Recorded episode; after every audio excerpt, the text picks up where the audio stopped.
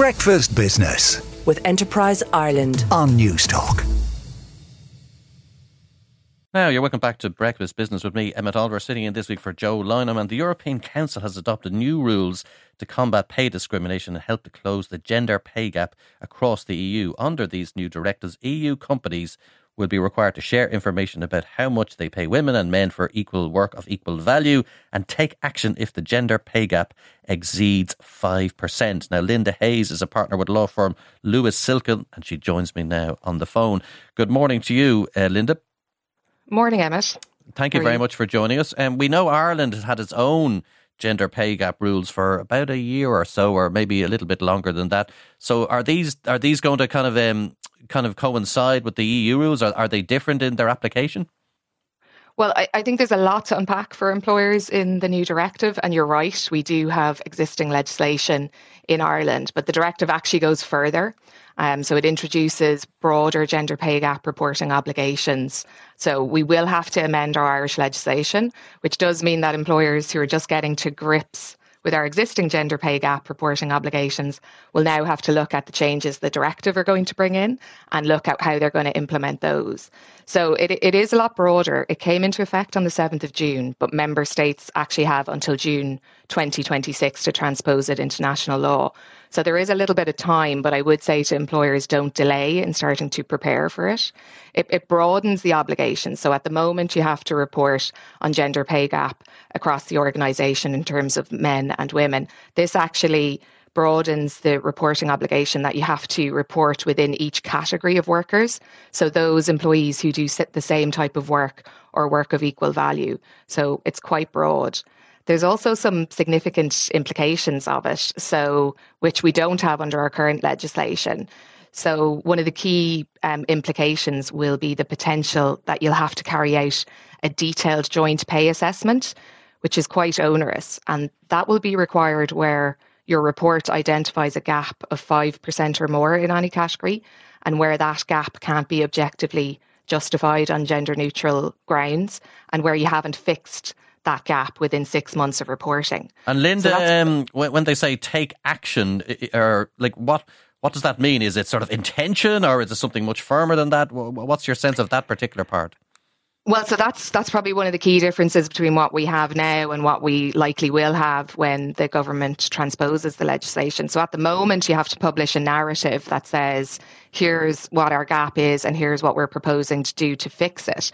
Whereas in the new system, you will actually have to do those things to fix it. And if you haven't been able to fix those 5% gaps, then you'll actually have to do a joint pay assessment, which you do with employee representatives. So that's a major departure for Irish employers, as employee representative bodies aren't a real feature of a lot of our industries, given the voluntary approach to collective bargaining we've had in Ireland traditionally.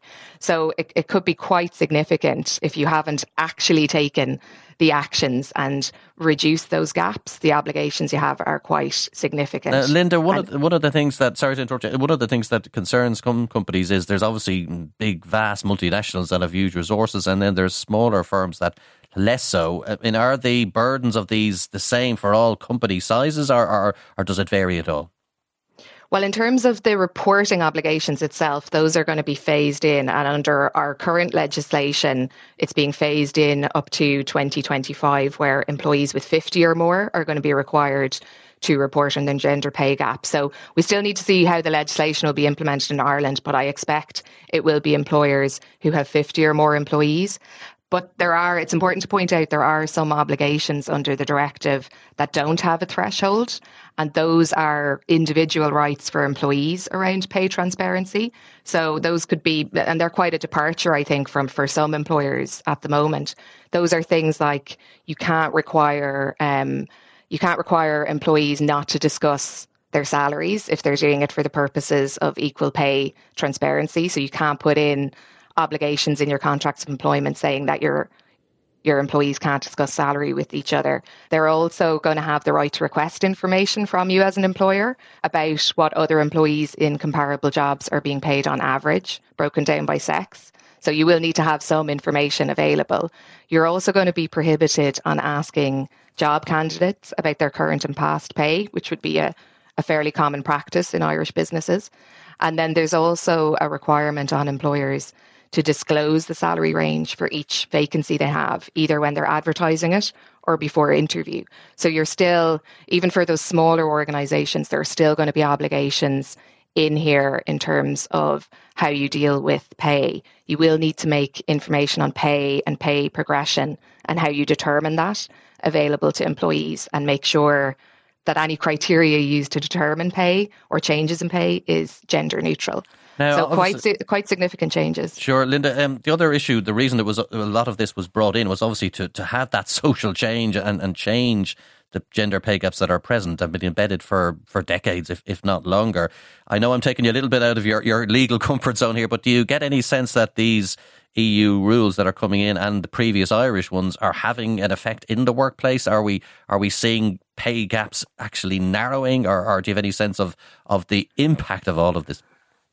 I think they are having an impact, and we, we work. We've been working with a lot of employers since the new um, new legislation came in last year, and they, it really is putting the focus on well, what, why do we have these gaps? I, I suppose the key thing is if you're not aware that you have these gaps, you can't do anything to fix them. So certainly, we're seeing changes being made, excuse me, by employers in their hiring practices, in how they advertise roles to try and improve uh, gender disparity within their organizations, uh, training managers to look at more gender neutral hiring. So we're certainly seeing changes now. I think it's early days in Ireland. We've only had the legislation in a year and this will be the second year so it will be interesting to see do are we seeing a reduction in those pay gaps when those reports come out in December but I think certainly for employers it's only going to get more onerous so they will have to start looking at what are the reasons for their gender um, pay gaps. And my advice would be to start doing dry runs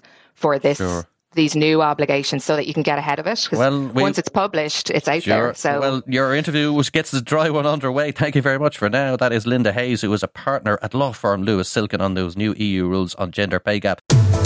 Breakfast Business with Enterprise Ireland on Newstalk.